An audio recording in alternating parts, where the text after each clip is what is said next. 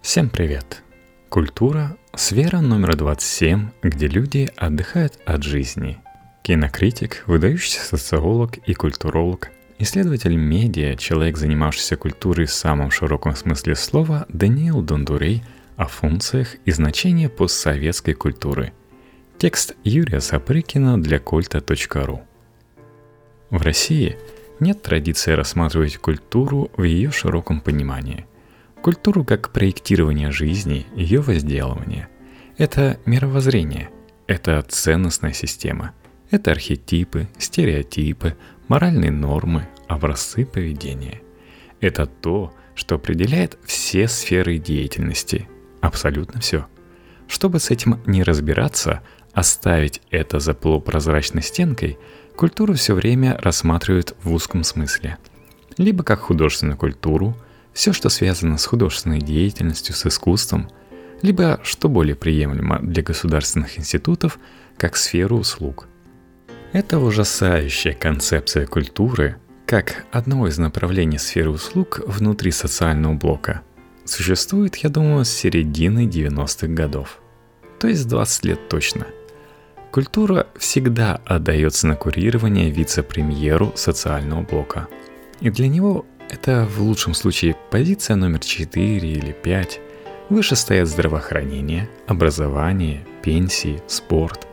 Культура находится куда ниже и дальше спорта. Это сфера отдыха, развлечений. Есть настоящая жизнь. Трудовая, политическая, международная, социальная. Есть сфера услуг, которая начинается с медицины и кончается пенсиями. А есть что-то такое на задворках – оставшаяся от всего этого уже даже не сфера номер 7, а сфера номер 27, где люди отдыхают. Они отдыхают от жизни, они смотрят сериалы, они смотрят комедийные ток-шоу, они иногда могут себе позволить ночью посмотреть глубокомысленное зарубежное кинцо. Но в основном это сфера отдыха. Там же существует так называемая высокая культура, но в очень узком сегменте – у высокой культуры нет аудитории в России, особенно в последнее время. Одно из достижений последнего двадцатилетия – это отказ от концепции развития личности. Системе сложной личности не нужны. Вот эти заморочки позднепрежневского времени. Да, у нас плохо с экономикой, мы не можем накормить людей. У нас в магазинах стоят зеленые помидоры в трехлитровых банках. Все помнят зеленые помидоры. Но зато мы все знаем пьесы Шекспира – Обожаем Чехова, читаем наизусть стихи. У нас гигантские тиражи классики и так далее. Это позволяло каким-то образом компенсировать проблемы с материальной стороной жизни. Но потом и от этого отказались. Смотрите Comedy Club, и этого достаточно. Одним из основных институтов трансляции культуры в широком смысле слова является Институт отечественного телевидения. Это до сих пор так – Люди пока тратят на телевидение примерно в 8-12 раз больше времени, чем на интернет. В 2014 году каждый человек старше 4 лет смотрел телевизор 4 часа 20 минут в день. Мои знакомые говорят, я телевизор не смотрю. Это значит, что твоя мама или твоя соседка смотрит из-за тебя тоже. То есть смотрит она не вот эти средние 4 часа 20 минут, а 8 часов, а в субботу 11. Телевидение – главный инструмент производства современного мира, массовых представлений о жизни. Так вот, будучи редактором журнала, которому интересно, как это устроено, я не нашел и пяти серьезных аналитиков, с которыми было бы интересно поговорить про механизмы действия телевидения. Как это делается, какие там применяются технологии, как действует экономический механизм. Мы чемпионы мира по производству сериалов – мы производим примерно 600 названий в год. 450 из них показываем. У нас в эфире идет 62 сериала в сутки. Почему люди живут сериалами? Что это за потребность? Кто контролирует это содержание? В стране десятки тысяч аналитиков. В каждом банке, в каждой корпорации, в каждой большой конторе есть спецы по экономике, по финансам, по акциям, целому ряду процессов, связанных с движением капиталов – а для телевидения, которое не менее значимо, чем экономика, ничего этого нет. Про экономику телевидения вроде каждый знает. Ну там реклама, это понятно. Но почему бизнес должен финансировать борьбу с бизнесом? В России сегодня главный враг для телевидения – это конкурентное сознание. Не допустить в сознании людей даже намека на мысли, что они могли бы конкурировать, например, с китайцами за эстонский рынок. Не допустить, чтобы ничего этого не было, чтобы ничего не умели делать, чтобы это нельзя было никуда продать. Это очень сложный подсознательный процесс. Никто не рефлексирует тот факт, что современное российское кино никогда не показывается на российском телевидении, за исключением двух-трех официальных фильмов Бондарчука, Михалкова или Бекмембетова. Константин Львович Эрнст, как очень умный продюсер, это показывает после 12 ночи. Потом дискуссия начиналась в полтретьего, но теперь и этого он не делает. Почему? Потому что качественное кино решает совершенно другие контентные задачи по сравнению с сериалами. Сериалы должны компенсировать твое неудовольствие от жизни. Ты должен посмотреть и понять, что да, твоя жена лучше, чем другие женщины, которые тебе могли бы встретиться, или что между полицейским и бандитом нет никакой разницы. Это культурные модели, которые телевидение создает для миллионов людей – это их представление о жизни, их понимание жизни. Никогда в последние годы даже на канале «Культура» вы не увидите дискуссию о выдающихся произведениях искусства. Что такое акционизм? Как устроена contemporary art? Что это за странный парень Аниш Капур, который в еврейский музей тонну грязи приволок? Почему это выдающийся художник? Это же так интересно – и люди, которые посмотрели бы это, потом пошли бы и придумали компьютерные программы, конкурирующие с американскими, или могли бы им противостоять, когда они попытались в шахтах наши ракеты заблокировать. Это все взаимосвязано. Ты не допускаешь Петю Шепотинника с рассказом о кино раньше, чем в половине первого ночи. Значит, у тебя не будет людей, которые хотели бы посмотреть фильмы братьев Коэн или Ларса фон Триера. Нет этих людей – и раз нет этих людей, завтра не будет людей, которые придумают программу противостояния американским системам наведения ракет. Рогозин должен идти и просить, чтобы было больше интеллектуальных программ на телевидении. Тогда все будет получаться. И это все культура. Будущее соревнование государственных систем не будет связано с территориями, с прямой экономической мощью, с величиной ВВП, даже с количеством ракет – имеет значение только одно – качество человеческого капитала. Причем человеческий капитал, так же как и культура, не должен пониматься узко, по социально-демографическим показателям. Какое образование, сколько зарабатываешь, сколько купил машин? Нет. Это в первую очередь мировоззренческое наполнение, культурные модели. Если не произойдет движение нашей страны в сторону создания адекватных культурных моделей – в первую очередь моральных, ориентированных на человека, на гуманизм, на взаимопомощь, если не произойдет переориентации от мощного государства на мощную личность, мы в культурном соревновании проиграем. Несмотря на всю бесконечную хитрость, бесконечную сложность, гигантские ресурсы российской культуры. Заниматься человеческим капиталом – это значит помнить о культуре в широком смысле, анализировать, монтировать, строить новые культурные системы – Русская культура может это делать очень быстро, но надо понимать, что делать. Я убежден в том, что экономический кризис в России связан не с ценой на нефть, и тем более не с санкциями. Это кризис культурных моделей, культурных кодов. Колоссальная драма нашей страны связана с тем, что трансформация большой системной модели жизни, то есть переход от социализма к рыночным отношениям, производилась безмерно хаотично – как сказал бы подросток, без понятия. Люди, которые консультировали младореформаторов и даже более поздних реформаторов типа Виктора Степановича Черномырдина, исходили из того, что бабушка, придя в магазин, увидит эти 50 сортов колбасы и все. Ее внук или ребенок, взрослый, немедленно побежит заниматься бизнесом. Им казалось, что советские модели и модели новой жизни, они где-то рядом лежат – Люди увидят другую жизнь, и у них все перегрузится в сознание. И вот этой перегрузки они не осуществили. Мы будем долгие годы пожинать итоги этой несвершившейся работы. Рынок в сознании людей оказался не связан со свободой, с конкуренцией, с производительностью труда. Страшно сказать, с трудом. Сохранились все эти идеи русских сказок. Мы сидим, а денежки идут.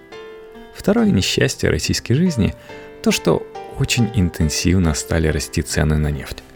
Люди не успели понять, что они живут за счет халявы, что их благополучие не заработано.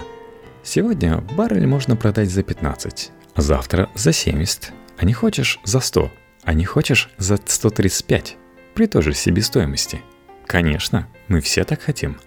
И при этом культура запретила самой себе рассказывать народу о том, что он живет лучше, чем в советское время. Просто запретила – как это можно, чтобы вы за 15 лет не рассказали, что рыночные отношения, именно рыночные отношения, а не только идеи порядка и стабильности, позволили людям приобрести автомобили 6-7 раз больше, чем было. Зарплаты реально увеличились в два раза. На счетах у населения лежит 21 триллион рублей.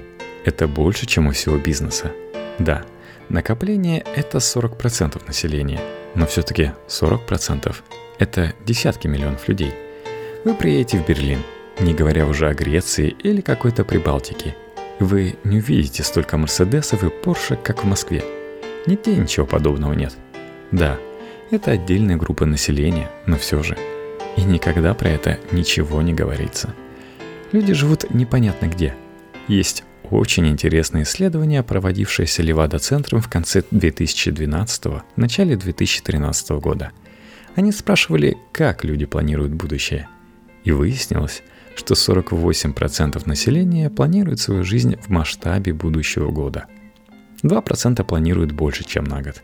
50% вообще не планируют будущее. То есть 98% людей либо до года, либо не планируют вообще. Как может страна жить без моделей будущего? Каких угодно. Консервативных, либеральных, националистических – не знаю. Без проекта превратить всю страну в футбольных фанатов. Без будущего страна жить не может. Но вот живет. Это все следствие того, что культуры не загружены, не отформатированы какие-то очень важные представления о сущности жизни, о том, что важно, а что нет. Я никогда ни в каком контексте, кроме специальных текстов, не слышал обсуждения или хотя бы упоминания того, что наша производительность труда в два с половиной-три раза ниже, чем европейская, и в три с половиной раза ниже, чем США и Норвегии. То есть один норвежец работает за трех с половиной русских. Это же позор. Что-то надо делать, что-то в школе, в детских садах, в яслях. Мама должна говорить, принеси мне камешек или принеси мне стаканчик воды. Если у тебя в 21 веке производительность труда не является ценностью – если это существует в России только внутри больших западных корпораций, то это значит, что нет перспектив экономического развития. Всем кажется, что это какие-то отдельно существующие вещи. Такие как тот факт, что мы чемпионы Европы по подростковому суициду, по убийству женщин в семье или по несчастным случаям и смертям на дорогах. Или по наркомании. У нас от 7,5 до 8 миллионов наркоманов. У нас гигантское количество смертей, ВИЧ-инфицированных. И это как бы существует в одном месте. Это такие отдельно стоящие несчастья. А, например, желание выпускников школ становиться чиновниками, а не открывать свое дело. Это существует в другом месте. Но это не так. У людей сочетаются абсолютно несовместимые модели жизни, модели поведения. Обожать государство и не доверять ему – Думать о том, что страна должна быть как одна семья, и испытывать тотальное недоверие всех ко всем. Это химеричная картина мира. Ноги осьминога, голова кашалота, щупальцы каракатицы. С одной стороны, люди хотели бы покупать новые автомашины. С другой, они хотели бы быть чиновниками. С третьей, они хотели бы не работать и получать разнообразные формы халявы. С четвертой – они хотели бы отдыхать недалеко от Ниццы. С пятой они хотели бы быть настоящими патриотами или там болельщиками Спартака. И так и сяк, и то, и другое. С такими людьми можно делать все, что угодно. Все это практически никогда не становится предметом обсуждения. Российские элиты либо ориентированы на ангажемент власти, либо те, кто считает себя оппозицией. И те, и другие – все время занимается обсуждением текущей политики. Так легче, так понятнее. Если ты будешь заниматься культурой в широком смысле слова, тебе надо очень много чего знать, разбираться, как оно устроено, что такое эта необъяснимая русская ментальность. Приезжает маркиз де Кюстин, который даже русского языка не знает, и говорит, «Россия – это страна фасадов». Это он что имел в виду? Как он мог это сразу понять? Это же колоссальный мир, и никто не хочет с этим разбираться – мы говорим о культуре после распада СССР, но масса процессов, масса кодов развивается в последние 300 или 600 лет. Они связаны, например, с безмерным обожанием государства. Только наивные макроэкономисты говорят, на кризис надо ответить институциональными реформами. Но для огромного количества людей, миллионов для 120, государство – это не системные институты. Государство это культура, язык, родина, дети, родители, победа в войне, отчизна. Если ты борешься с коррупцией, ты что, хочешь предать детей отчизну? Как может суд быть независимым? Государство имеет право влезть в любой элемент твоей жизни. От твоего офиса и компьютера до твоей кровати. Это же отчизна. Ты хочешь сказать, что процесс мобилизации неправильный? Что ты не должен готовиться принести жертвы – Мир благодарен нам за наши жертвы и нашу победу. И победа нас еще многократно ждет. Что делали великие русские художники в эпоху Золотого и Серебряного веков и даже Великой Утопии? Они предлагали модели будущего. До 1929-1930 года, до коллективизации и великого перелома, казалось, что Россия может стать креативным цехом мира – Русские художники снабдят весь мир произведениями, идеями, дизайном, мышлением. Потом все это было остановлено. Но весь мир из русских имен, кроме Сталина, которого и то уже забывают, знает только имена Чехова, Толстого, Малевича, имена великих русских художников. Сейчас мир не знает ни одной русской фамилии, ни одной. Потому что художники со своей миссией не справляются – не справляется даже хуже, чем эпоху Сталина. В 1934 году начали создаваться творческие союзы. Потом Хрущев завершил это дело в 1958 году, чтобы, с одной стороны, государство контролировало все, а с другой у художника были свои зоны творчества, независимая экспертиза, институт репутации и так далее. Все понимали на самом деле, кто такие Ахматова или Мандельштам и кто останется в истории – Сегодня этого нет. Творческие союзы, вы их в последние 20 лет даже не слышали. Вы не знаете, что союзов писателей 5, что союзов кинематографистов 2, что союзов художников 4. Их не слышно, не видно, их нигде нет. Всю мою молодость творческие союзы противостояли Минкульту или Госкино. Бились, выжигали эту искру, из которой появлялись хотя бы покаяние или маленькая вера, или фильмы Хуциева – но сегодня этого нет. Этих произведений нет. Они мгновенно коммерциализируются. Мы производим больше книг, чем в советское время.